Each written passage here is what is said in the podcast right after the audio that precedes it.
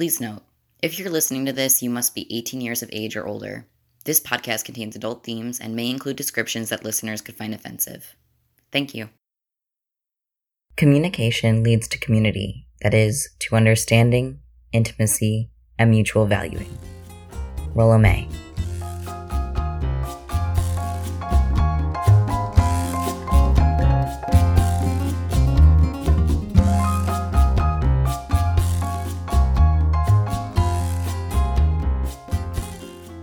Welcome to the Kinky Nerdy Poly Podcast. This is episode 14.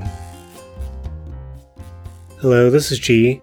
I just want to give our listeners a brief content warning. Both M and myself talk about childhood trauma that we have experienced in this episode. Well, it's episode 14, It is. It has been a very long time since we podcasted. and the topic of episode 14, G, is Well, M, the topic is the hopefully long awaited communicating about communicating episode that I promised who knows how many episodes ago yes. as our polyamory topic today. And it's really interesting when you propose this idea to me, G. You said, you know, you want to do an episode about communicating, about communicating. You were like, what if we do our discussion about communicating, about communicating while we are recording so the listeners can get a sort of authentic experience? Yes, it had occurred to me that while I had an explicit conversation with T about communication, Your, your one other partner. my other partner, because T was the one who originally proposed this idea to me. I have never actually had an explicit conversation with you, my partner, about communication. I feel like it is a good discussion to have in any relationship slash partnership slash whatever, however you want to define that term, because there's so much that goes on with how people communicate with each other. And I'm not just talking about the words we use. I'm talking about the whole love languages concept is part of this. Sort of old assumptions that you have is a part of this. How introverted versus extroverted is a part of this. Like, there are all these elements to how people communicate with each other that I feel like it's very helpful to sort of go over explicitly how you communicate and try to make sure Right. you- you're on the same wavelength as your partner. Yeah, absolutely. And it's interesting because, you know, we never really had this explicit conversation. We've talked about communicating, but very much like fluid throughout the relationship here and there. We've never really sat down and really had the talk. Yes. And we're going to do that right now for all of you. Yes. I felt like it would be helpful. I mean, it's one thing to sort of talk about the abstract, and it's another to see a a live demonstration, so to speak. Well, this won't be live, but you know what I mean. Uh, More hands on, Yeah. ears on, Ears on. Yes. hearts on. It's more hearts on. I like that. I'm coining that. You, you're coining that? We're touching all of your hearts, listeners. So this is a hearts on podcast. okay. Yeah, anyway, so kinky nerdy poly. All right. Polyamorous. Yes. Sorry. Making an effort to say that. And this is the polyamorous episode, so we do want to make the content relevant to polyamory. However, I imagine this is also going to be useful for people who are monogamous, yes. for people who are open, for people who might be in any state of relationship uh, orientation. As with most things involving polyamory, these are somewhat universal skills for any relationship. Uh, it doesn't have to be just with your romantic slash sexual slash platonic partner. It can be with your. You could have sit down, have an explicit conversation with your family about how to communicate. wow. You can-. Really? Yeah. you can, you know, talk with your boss. You can talk with your employees. You can talk with your friends. This is a somewhat universal skill. However, it is, it can be important in maintaining the health of a relationship to have this kind of conversation. And of course, as with many things, this takes a certain amount of self reflection and knowledge about oneself to have this conversation. So, you know, you need to know where you're coming from to have this conversation. Yeah, that's a good point. I think it's useful to reflect beforehand before you have the conversation and think about what do you want to get out of the conversation? What are some of the main key points you want to drive home? And also knowing, you know, like obviously you can't script the whole thing. You might, you know, things might not go as planned, and that's okay. So, what are those key things you really want to make sure you hit? And what are you okay on compromising and saying, you know, maybe we're not going to talk about this, or maybe that topic as- actually isn't going to be as important right now, and figuring out where you're compromising on communicating comes in to play as well. So, because uh, we haven't, you know, sat down and explicitly communicated about communicating, and since you suggested this topic, G, I'm going to let you start off. Go for it. All right. So I'm going to start with some of the basics, which you probably already know just by being with me. But so I'm a fairly introverted person. I also often sit with my thoughts for a while before I formulate the words to go with the thoughts. So I have a better understanding of where I am mentally, which I think you already know. And sometimes I get into uh, depression funks where it's really hard for me to initiate communication with people Mhm. and also really hard to respond to people, especially text messages. Do you find calling to be easier than text messaging? Yes, I find myself to be something of an outlier in that case because I have found a vast majority of people in my age group prefer text communication to calling on the phone.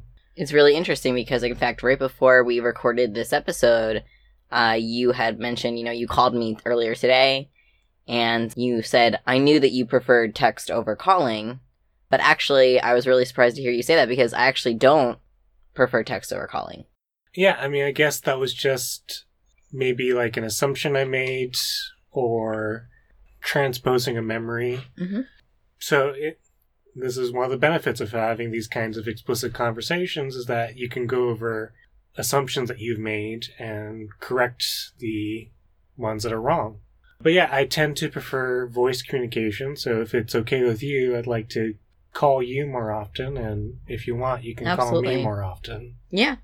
because I feel like I'm more likely to respond to a An actual call. an actual call than to a text. Yeah, and this is actually really interesting that we're starting off on this because I had mistakenly assumed that because you, I know you struggle with depression, and I know other people who struggle from depression, and they they actually don't like calling. They just would prefer to be texting, Yeah. and maybe that's because the, again the age group. So then I had mistakenly also assumed that you didn't want me to call you. so here we were, both totally fine with calling each other, and we just kept assuming the other one preferred text messages. yep. That's pretty funny. Yeah. That's uh that's why it's good to have conversations like this. And now we have f- pretty fairly effectively still communicated well over text, Yes. uh, with the occasional call here and there. But now that we know this information, I think it's going to make our communication even more effective. Yes. So this is a good place to start. Let's see. So since T was the one who kind of originated this concept, or at least T was the one who exposed this concept to me, I'm trying to remember all the things we talked about in our conversation. Alright, here's a question for you.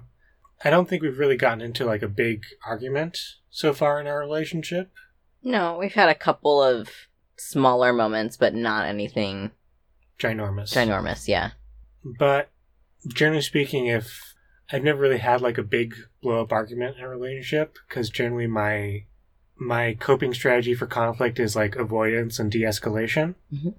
So there's that. I don't know how how you generally uh, deal with conflict. I think conflict could be a whole other topic. It's actually something that I've thought about that we could do in terms of poly because some of my friends who go to a polyamorous meetup, Yeah. they did a thing where they took like tests to figure out what their type of conflict resolution was. There was like avoidance and dominating or something like that and these types of things. Uh, and I want to learn more about that because I don't know exactly where I fall. I'm definitely not an avoidance person. I like to head on confront things. I mean, I, I guess let me let me try to define what I mean by sort of avoidance and de-escalation. I don't like to and try to make it about communication, I guess, so that way we can Yeah. tie it so into that. I personally don't like getting mad or angry about things. Mhm. So if there is something that's causing me to get mad or angry, I prefer not to. I prefer to have like a cool off period and try to approach it uh, when I feel like I'm in a more stable, not stable, but in a more calm frame of mind. So, you know, if we were to have like an argument that I felt like was getting on the bigger side, I'd probably want to tell you, like, look, I just want to, you know, I may go like radio silent for like a day while I cool off, and then we'll come back and we'll talk about this when we're both, or when I have a cooler head. Don't want to assume your emotional state in this hypothetical argument that we're having. I love this hypothetical argument. It's making me already very uncomfortable. It's, no, that's great to to be doing this sort of um mind game. How do, how do we say it? Like um, not mind game. That's not what I want to say. Game Um, theory? no, not game theory. Just like sort of playing it out in my head. Like oh, yeah. I'm not sure there's a term for that. I'm definitely not at all like that. Okay. I will say that. Generally, I really like to resolve things quickly. Okay. and that means that I do have very. sh- It, I mean, obviously, this is like a hypothetical big argument, so I'm probably gonna feel very passionate, Yeah. and I might be upset, and I like to express those emotions. I don't like to bottle them up, so I, I definitely will at least voice those feelings, Okay. and I won't feel like I have to hide them. But I will say I, I do like to work on not responding as quickly. okay. Uh, that's still something that I'm working on in myself because, and I've gotten a lot better over the years because this is something that I continue to work on with myself because I want to honor my emotions and I want to give them space to exist because I don't want to repress anything. And at the same time, I'm also recognizing that there is definitely a benefit to not actively communicating about the issue right then and there. So, my initial thought is right away, oh, I'm just gonna want to talk it out with you. And you're gonna be, I needed, I need 24 hours to cool down. yeah. So, uh, to go radio silent, right? hmm So that's two very opposing Viewpoints. viewpoints. You know, and obviously I want to get better at delaying and thinking about things and resolving things slower or not having to tackle the issue right then and there. What I'm actually feeling right now, because when you said like you would go radio silent for a day, and I, I've had you go radio silent on me for a day or days, Yeah. um, especially when you've been probably more depression. depression yeah which i totally understand and i've never taken that at all personally but if it's a big argument obviously i know i'm involved Yes. so i know that it's going to involve thinking No, it's going to be a one-sided big argument. uh, if that was happening with you maybe uh, we we would uh we would work that out some other way but what i'm feeling is a lot of past trauma come up like right away okay. i'm feeling like if you go radio silent on me that means our relationship is over that's obviously past trauma a lot of that probably has to do with childhood trauma of uh, my mom would take xanax and pass out for a couple weeks you know and never come out of her room so and that was from like a big argument for her right which might have just been me voicing my emotions Yes. so I think that that's why I have that fear. And that's why I like to try to resolve things quickly because I don't want that person to disappear or abandon me or. Uh, well, to give you my backstory on this, which also involves trauma. I think we need a good couple of content warnings in the beginning of this episode. Okay, I'll make sure to record that. So part of the reason I am this way is because my father is very emotionally manipulative. So I tend to be very flat when it comes to my emotion. Because the more spikes there are, so to speak, that just gives him more levers to pull on. Uh, so that's why. I mean, there's a good probably like 80 to 90% of my behavior that goes back to my father. I mean, I think that's true for many people. Uh, I, I, I used to be way worse, by the way. I used to, um, really demand that people just resolve these issues like right then and there. And like I said, I've made a lot of progress. Okay. And a lot of that has had to do with therapy and working on those past traumas. To be able to make that, it's now I'm not 80 to 90% of my mom issues, but now I'm like more, way more me. So obviously we have to acknowledge that our past traumas, whether it be childhood trauma, whether it be adolescent trauma, whether it be relationship trauma from later on, those are all going to affect our behaviors and that's going to influence how we communicate with each other. Very true. And in fact, I want to pr- provide a a non-traumatic example of how behavior past experience can influence your behavior now, which can lead to difficulties in communication. So this is something I only noticed with my partner Jay, and it's something I've been trying to be better on with you especially since you're the partner who comes over to my place most often. In my family, we've been doing this for so long, I can't remember like how it started, but it was the assumption was always the last person out the door was the person who would lock the door. So oftentimes when so oftentimes when Jay was visiting, you know, there'd be this awkward moment of like I would go out to the car and Jay would was like, Do you are you gonna lock the door? And I'm like, Why aren't you locking the door? You're the last one out. so it's something I'm trying to become better on. It's a it's hard because this is like a good 16 to 18 years of my life. I've been doing things this way with my family and it's a it's a hard behavior to try to unravel. And I think I've gotten uh, I mean I can ask you about this, but have I been I think I've been a little bit better about like locking the door myself or telling you to lock the door. Yeah, absolutely. I've never felt that uh, you expected me to lock the door at all. And I remember I have asked in the past, like, oh, do you want me to lock the door? Or did you lock the door even? Or something like that. Um, and I noticed today when we went out that the door was just locked, I think, when I went Mhm. behind you. So, and I tend to be the one out after you. Yes. It is something I'm working on improving on because it's, I mean, it's a minor speed bump in communication, but addressing a minor speed bump before it becomes a big thing is. Right. Like, yeah, you don't want to be bottling up that. Yeah, No. I mean, I'm really glad that Jay talked to me about it. You know, because it happened a few times and we didn't talk about it. And finally, was like, why do you keep on not locking the door? And I'm really glad you talked to me about it because I'd never made that connection before. Like, I'd always, I just, it's one of those things where it's like you just assume your family life is how Everybody, else, right. does it. Yep. Like, I think I was telling you today, is like, I'm always surprised at how early other people eat. Because in my family, we we only ate around like 7, 7.30.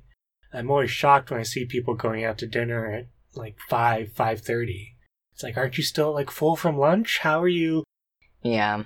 I'm trying to think because you were just giving an example of like a non traumatic behavior, right? Yeah. And I was trying to think if I could come up with something similar related to like my communication uh, behaviors.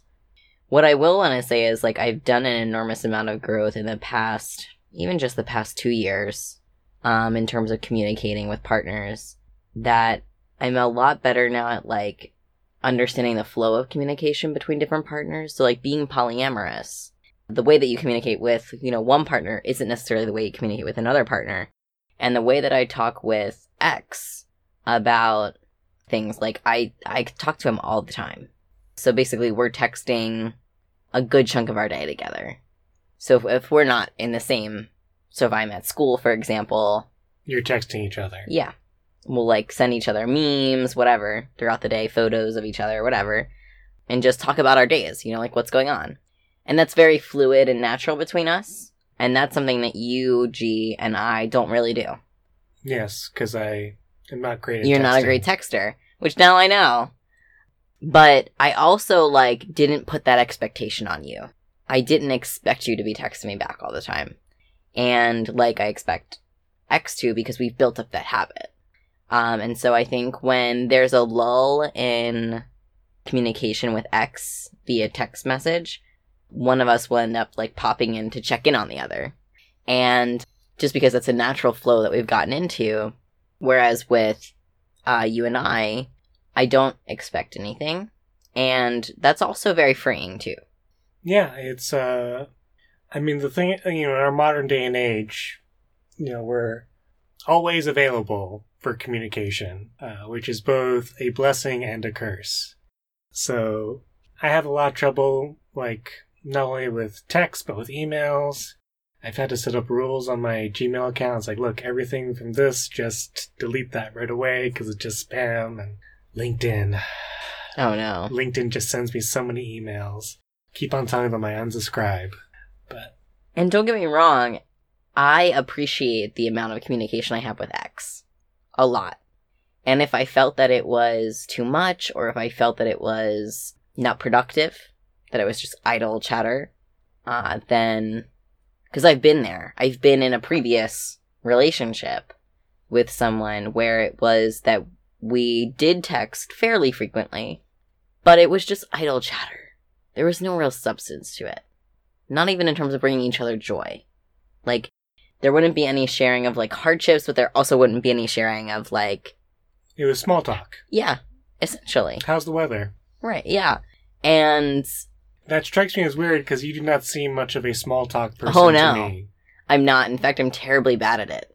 I have to pretend that I know what small talk is. You just talk about the weather. Ask how the. I literally, I'm like the worst at this because when I met Jonathan Van Ness, all I could talk about was the weather. I'm sorry, who's Jonathan Van Ness? Jonathan Van Ness actually just came out as non-binary, by the way. Okay.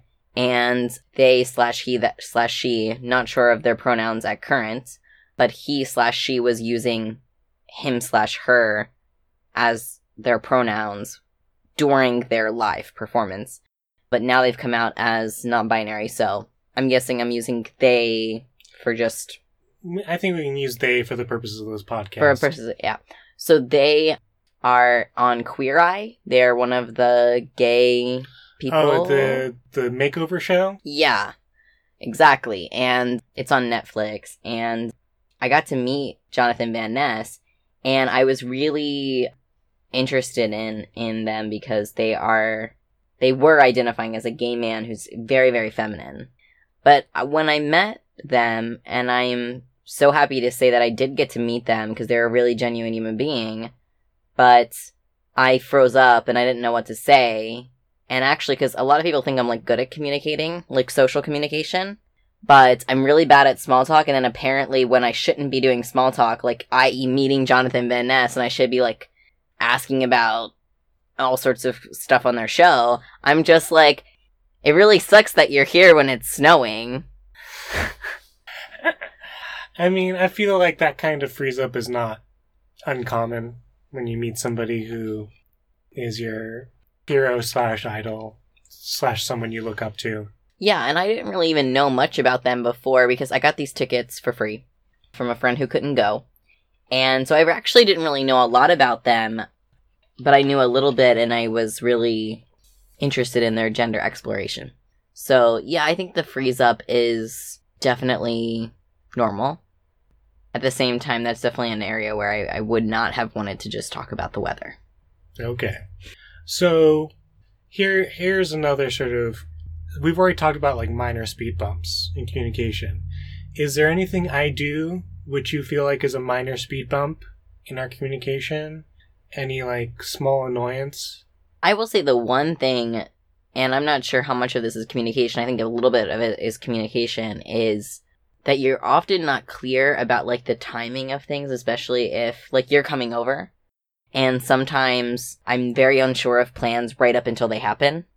Or I don't know, we'll try to make plans and then it'll be unclear what's going on and then I like I've had X actually ask me like, "Oh, when's G coming over?" and I'm like, "I don't know. Could be now, could be in a couple hours." Yes, I am aware that this is a problem of mine, and I'm trying to get better at it. Again, I hate to keep on bringing this up, but you know, I, I get into these depression funks, and it's hard to get out of bed, Sure. and it's hard to Absolutely. actually commit to something, if that makes sense. Yeah. Until I just kind of force myself into motion, and once I force myself into motion, I have to move quickly, otherwise, the momentum just goes away. I am trying to be better about it. Of course, part of it is I'm currently a rideshare driver, And so you're you're texting me today about when we want when we should meet up, and I got your text right in well, the you middle. were yeah, you are you were on a ride, so obviously you can't text back. Yeah. So, you know, I was in the middle of a 40 minute ride when I got that text and I got back to you as soon as I was finished with that ride. But I, it is something that I continue to work on of trying to be more punctual in my life. I know it can be really annoying because my father is also an individual who is late to most things in his life. And I'm fully aware of how annoying it is. And yeah, I, it's something I'm working on. I'm I, I'll try to be better about it in the future.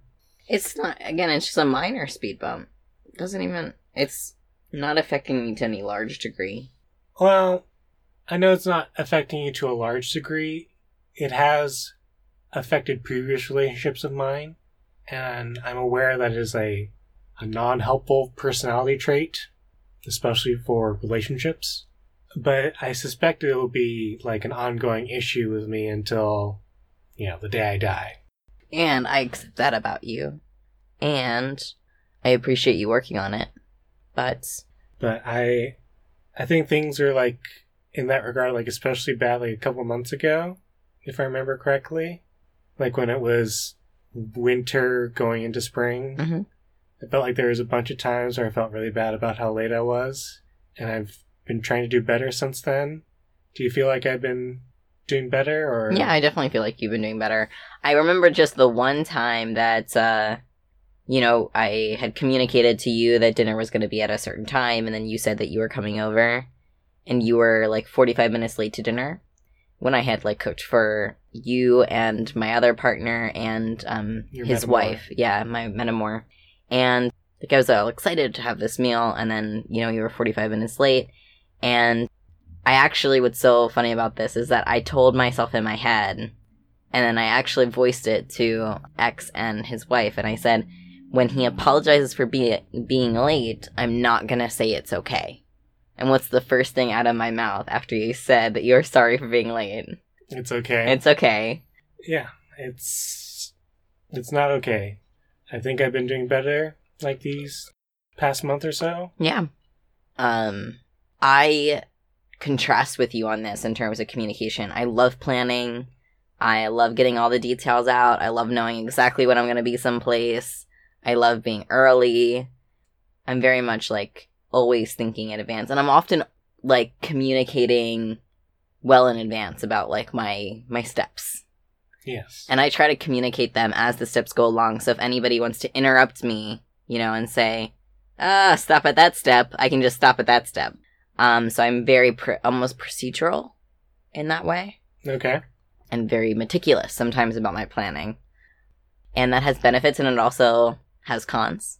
Yes. So I will have to now return the question Have there been any minor speed bumps in the way that I communicate?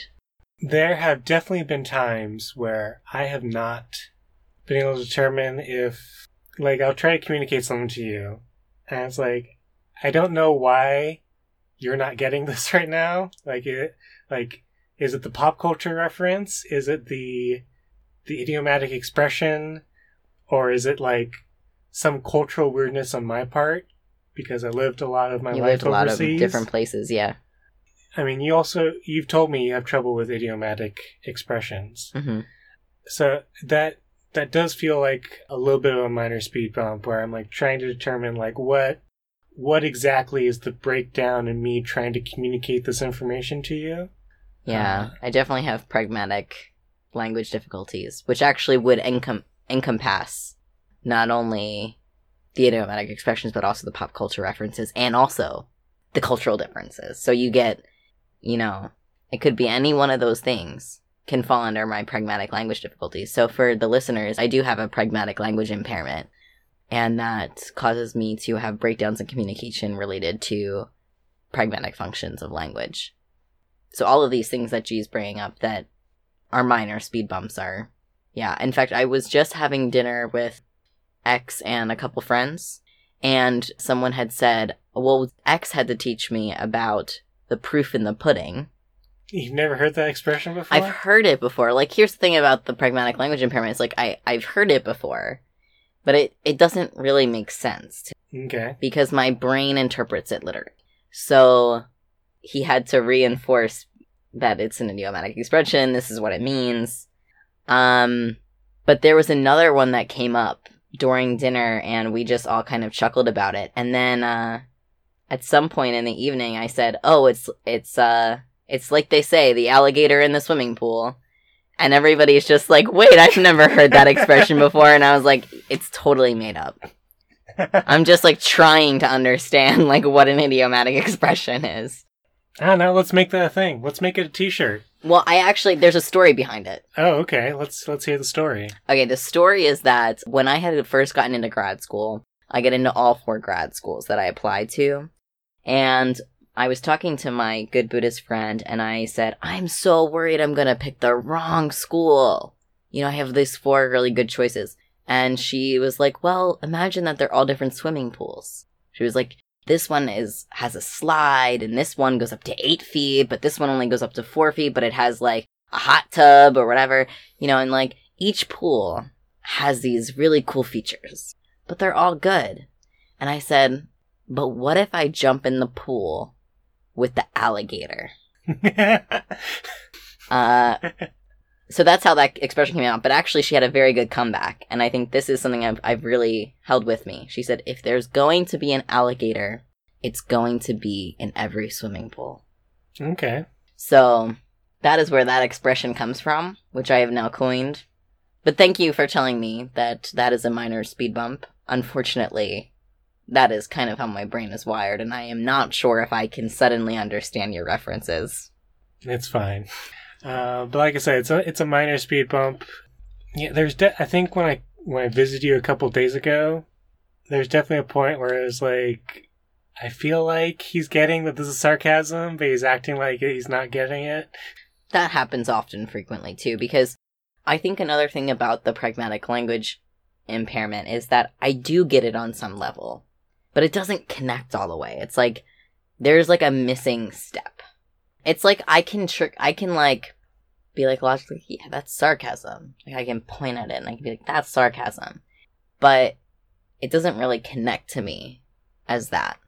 Like earlier, didn't we have this moment where you said something sarcastic and then I said something else and then you were like, yeah, that was sarcasm. And I was like, I knew, but I didn't know. Yeah, that was what I was referencing. That was just now. That was just Yeah. today. Okay. So yeah, I have a problem with my memory. That is I- also that's that's typical of depression. I don't know if you've noticed this. I've noticed it, and it has to do with depression. Yeah. I I often have trouble remembering what I've told people or who I've had conversations with. Which is why I often check in with you before I launch into a story. I've I already told you the Right. story? Because when you get down to it, like my life is just like four or five stories. Well, we're all just four or five. We're all just an alligator in a swimming pool. That doesn't even make sense in my made up idiomatic expression. I guess another problem I have with communication, and I feel like I haven't had it in a while, but it's definitely been like an ongoing issue in my life, is there are times where, oh, and this this used to drive my partner T crazy. Uh, all right, I'm curious. There's a lot of times where I'm going to be listening to a conversation, and the person's speaking in a normal tone of voice, and then they'll say something, and I just won't understand what they're saying. And this has been going on for as long as I can remember. And it used to be, I would like ask, could you repeat that? And they'd say it again. I still didn't understand it. And you know, it's like, no matter how many times I asked, I just couldn't understand what they said. So eventually I grew into the habit of just letting the unintelligible part pass by, and then I would make sense of it later based off the context, Context. of what they said after that part. And this used to drive T crazy. Because T is very smart, but she also thinks in kind of an odd way. So I was, I was, I explained this to someone once, like, I, I can often follow other people's trains of thought. Like, I can see the A, the B, the C, or I can see the A, the B, and the antimatter C. Like, I can, like, that's not the choice I would have made, but I can understand the logic behind it. T's thinking often goes along the lines of A D E B. And I'm like, all right, I I don't really see where that train of logic went. So this technique, which I had used for most of my life quite successfully, just did not really work on T. And she would get quite frustrated with my habit of just letting the unintelligible parts of her conversation pass by and me trying to figure it out by the context because I was very bad about figuring out her context. So we eventually had to work out sort of a system of like, I had to get comfortable with like stopping. I was like, look, I didn't understand that part. You're going to have to explain it a different way so that I can hmm understand what you're saying. Yeah, I mean, these things sound like things that I go through too. I've experienced very similar things. And while neither of us are officially diagnosed with autism, I have been sort of unofficially talked to my therapist about it and other people in my life who have mentioned, you know, these are traits. And even the pragmatic la- language impairment is linked to that. So I think, you know, neither of us are very neurotypical. What n- not when it comes to mental health, not when it comes to other diverse ways that we might be thinking. So that personally doesn't bother me at all. Uh, yeah, but I think it's a good thing to to say out loud. Yeah. I now that I think about it, I can't really remember the last time I had that issue, but it's definitely been like an issue that's been with me for most of my life. I think I it's helpful. I think for the most part that when we do sort of face to face communication, we that I can follow your train of thought. Yeah, absolutely. Though there are still times where I have no idea where your train of thought. Mu- Right. Mucus blowjobs. mucus blowjobs being the being the example from today. and now our listeners are going to be very confused. Well, Uh, wouldn't be the weird podcast that we are without confusion. yeah. So I wanted to, I think now's a good time to bring up some because we've talked about minor kind of speed bumps. I wanted to bring up the relationship mistakes point Okay. that we have in our show notes. So I saw this on um and of course now it's going to disappear and I'm going to have to go find it again because I didn't take screenshots of my screenshots. Was it in my screenshots? I thought it was in your screenshots of your screenshots of your screenshots. I just want to find it again. Oh, there's another thing that I can mention too, but after I find this screenshot. They were right next to each other. There's Noam Chomsky. Here we go. So I found this floating around, I think, Facebook, and it was posted by Healers of the Light, and I believe they do work on like emotional trauma and things like that. And they put up a post that says common mistakes we make in a relationship. And three of them are concretely about communicating, like directly about communication. And the other ones could obviously connect to communicating. So I just wanted to read the three first that are directly related to communicating, and then I'll read the other ones as well. So the first one is not communicate our long term goals. These are common mistakes in a relationship. So not communicating our long Ah, term goals. okay. I I had that backwards in my head for a second. I was like, why wouldn't you want to communicate your long term Right. goals? No, these are just to reemphasize for our listeners. These are common mistakes Okay. in a relationship. So the the first one that is distinctly about communicating is not communicate our long term goals. Yes. The second one is change our mind about something important and not communicate it. That's a big pitfall in a relationship. And it's why it's useful to have these conversations about communication because none of us are mind readers. That's right. And then the last one that is directly related to communication is say things that we don't mean when we are upset, which can go back to our kind of arguments conversation. Yeah. I did want to read the other ones because I think they're interesting. So these are other mistakes that we make in a relationship. Confuse our idea of relationship with the actual relationship we are in. I mean, I think this goes back to when we've briefly touched upon how the idea of a 24 7 uh, master slave dynamic is a lot different than the actuality of a. Yes.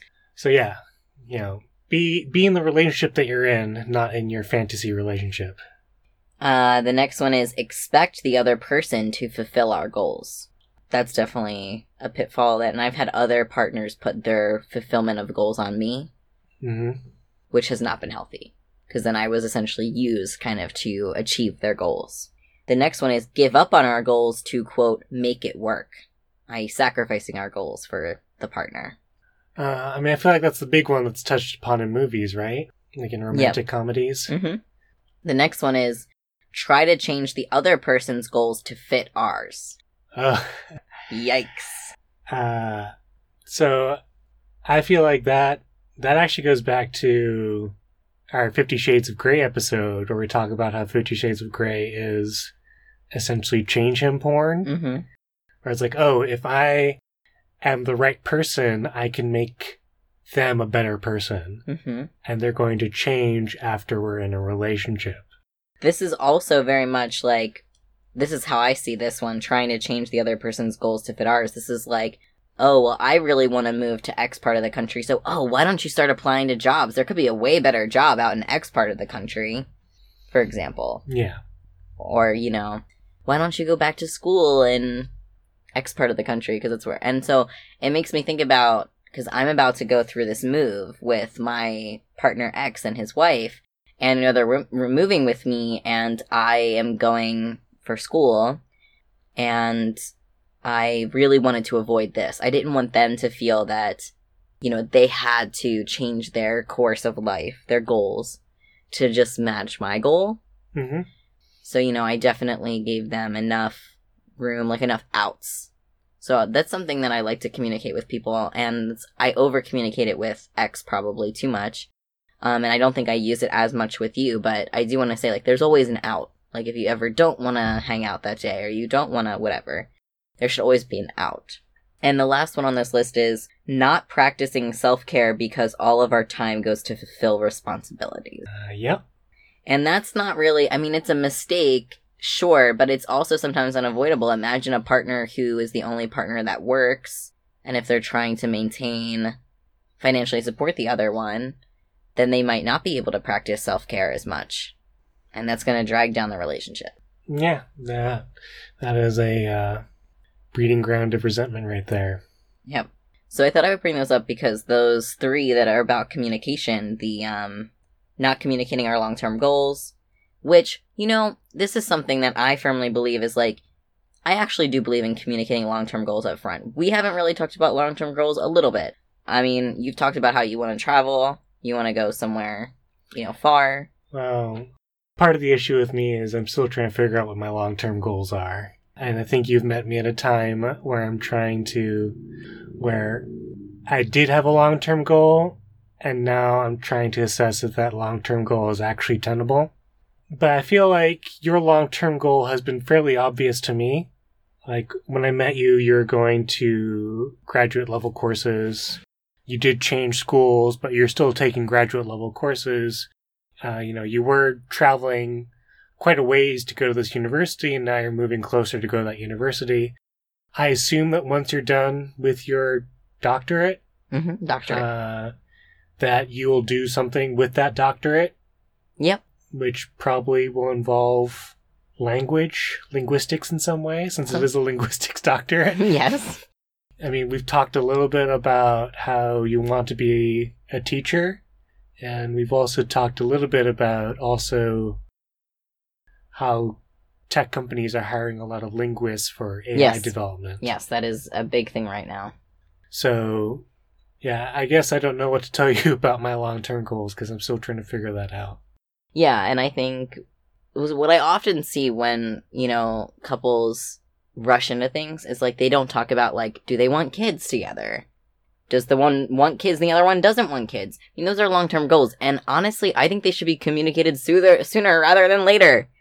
That's just my opinion. You should know how your partners, partners feel about that. If you're in a polyamorous relationship, are you okay if this partner has kids with that other partner. Like, so what, where are your thoughts and long term goals in terms of those things like marriage and like those other things? I guess I'm amenable to the idea, but it's not like a it's not like a driving goal of my life. It's like, oh, I need to find somebody to marry and yeah, I'm quite happy with my lifestyle of having, you know, a couple different partners and I'm I am open to having like cuz you and T are sort of my main partners at this point. Mhm. I'd be open to having like one or maybe two more partners. hmm I'm not sure if I have the energy for that. I, I, I don't know how the people who have like six partners do it. Just just sounds exhausting. But that's a that's another that's another conversation. Um, It's not for everyone. Yeah. I, I Um, think I have more partners than you. Well, I don't have. I mean, I definitely see you and X the most. I live with X, and I see you pretty frequently. Yeah. Um, and my other partners are more. We don't need to see each other every week or anything. We kind of set things around. They also are more long distance if Yes. I'm thinking of the right people. Mhm. So, you know, if it's long distance, you know, you can't see each other every weekend. So I see a show note here about green flags. Yes. What exactly is a green flag? So everybody knows about red flags in a relationship. Yes. Things that you go, mm, that makes me stop and think. This could be something wrong. Yes. Maybe this is not going to work out. Could be dangerous. Yes. All such things are red flags. Yes. A green flag is precisely the opposite. Something that says, good, go, you got this. Good job. Relationship is going well. Stay with this one. So this was in a Tumblr post that I found. And it was just a couple that they added, and, and several of them relate to communication. Um, and we've actually talked about some of them. So the first one is listens to you talk when you have issues and supports you through them that is a pretty bare minimum requirement for me in a relationship. So I'm not sure I would go so far as to say that that is a green flag, as this author did. That is my bare minimum yellow light. Proceed with caution. Okay. If you're if you're not listening and talking to me when like things are going on in my life, obviously you don't need to do it all the time. But you're probably then not even a friend. Yeah. like most of my friends talk to me about their problems in their life. uh, yeah, I feel like that's sort of the bare minimum of friendship, much less a relationship. Much less a relationship. Yes. The next one is stops doing things you tell them make you uncomfortable. Uh, that's that one's not making much sense in my head. I'm to rephrase it. It's not very well worded. When they do something that's uncomfortable to you and you say that's uncomfortable, they actually stop doing Oh, it. Yes. That's where I'm like, this seems to me to be like another yellow light. Proceed with caution. That should be the bare minimum thing. Like, yeah, if I'm uncomfortable and I tell you to stop, you better freaking stop. Yet I am surprised. So I there's a number of BDSM related subreddits that I follow. And I'm surprised at the number of times people are coming to these subreddits asking for advice when their top slash dom slash master didn't stop when they said their safe word. And I was like, then then you need to leave. You need to leave. But yeah, I feel like that's another, That's another bare minimum requirement, right? Yeah. Yeah, so I don't know. I didn't really like think critically about this list beforehand. I just thought it would be cool to bring up. And I think now we need to like rewrite it with better green flags. Uh, the next one is compromises when necessary. Well, all relationships are a little bit about compromise. Yeah. It can't just be one person. Even in DS dynamics, it can't just be about one person dominating the other because real life intrudes. Right. You both got to get an income, or if one of you is not getting an income, how is that working out? Right. The next one is never puts you down deliberately, especially not publicly. And I would like to rephrase this one because I talked to X a little bit about it. I think like voicing your concerns even in public is okay. I'm personally okay with that, especially if a situation has just occurred or something is actively going on and you need to be like, "Hey, that wasn't cool." Or I didn't like that. But I think here not putting down someone, but I think like berating or degrading someone I mean, I feel like putting down implicitly means like there is a form, there is an element of humiliation to it. Okay, see, I didn't read that into that, so Yeah, putting Okay. someone down means like there is an element of I see. humiliation. Okay, yeah. So in that case, I agree with this one. I feel like that's also a bare minimum then. Anyway, okay. Let's go back to green flags. Green flags. Okay. So so far a lot of these are bare minimums, but what I will say is like that if we're defining a green flag of like, yeah, go ahead with a relationship and st- and like the opposite of a stop, then I can see how this could be interpreted as a green flag. Okay. Um, because I think like those things that are going to make exceptional partners in terms of, you know, how they communicate and whatnot, that's all going to be things that are going to be more personal because that's going to be tailored. Whereas this is just a list of like, these are the things that like should be kind of like those bare minimum requirements of like, yeah, that's good. Yeah. So there's supports your ambitions. The next one is communication. Uses a calm, rational tone during arguments. Obviously, that's very difficult, I think, for a lot of people. Yes. And I feel like, you know, you said like your kind of response is to go silent. Yes. Uh, my response is to express my emotions. But I have gotten way better at, like I said, taking more time before reacting. So I think that's a good one for me to keep in mind. Is able to apologize when they're in the wrong. That's a good communication thing. And the last one is aids your growth process. All right. I think for me, like a green flag for me would be somebody who is who's capable of self-reflection because I don't not everybody No, that's so true. not everybody uh, can or wants to do self-reflection. And I think for our listeners, like, yes, these are sort of bare minimum green flags, but you can also have like personal green flags for yourself. Yeah, for yourself. Yeah, of course. Like, oh, Um, that's really good. I really like that in a partner. Yeah. Does it spark joy? I bring that up because I've been Marie Kondoing or using the KonMari method Yeah. to clean up my life. Yes. And she was talking about that it can apply to people too. Like, not everybody in your life is going to be like a close friend or a lover or a partner. Um, some people are going to be like people that you're not going to get along with and people that you might not even be able to stand. But she's like, even those things, even those people teach you things because they teach you about what you really do value. And those other people, they teach you about what does spark joy in your relationships. So I was thinking about that earlier. So the green flags, like personal green flags, are like those little things that spark joy. Yeah, I think especially for polyamory relationships, like having partners who are capable of self-reflection and are willing to do uh, are willing to do emotional work with you rather than just expecting you to do all the emotional work, I feel like would be green flags for me. Mhm. So one last thing before we sign off is I find it is helpful. I think it's helpful to kind of schedule these conversations so that now I, I love T, but T had a habit of like wanting to have these conversations right after we'd had a disagreement or a Ah, fight. like so she was also very much like, I want to resolve this right away. well, we would resolve it, Oh, I see. And then she would immediately Immediately after. immediately after want to like, all right, what caused this miscommunication? Which can be slightly stressful. That that sounds really stressful, even for someone who likes to resolve things right away. I don't know if I would immediately want to like. so we eventually sort of like let's Wow. let's just talk every once in a while. Make sure to have these sort of like once every few months, like we talk, like has there anything major changed about our communication style?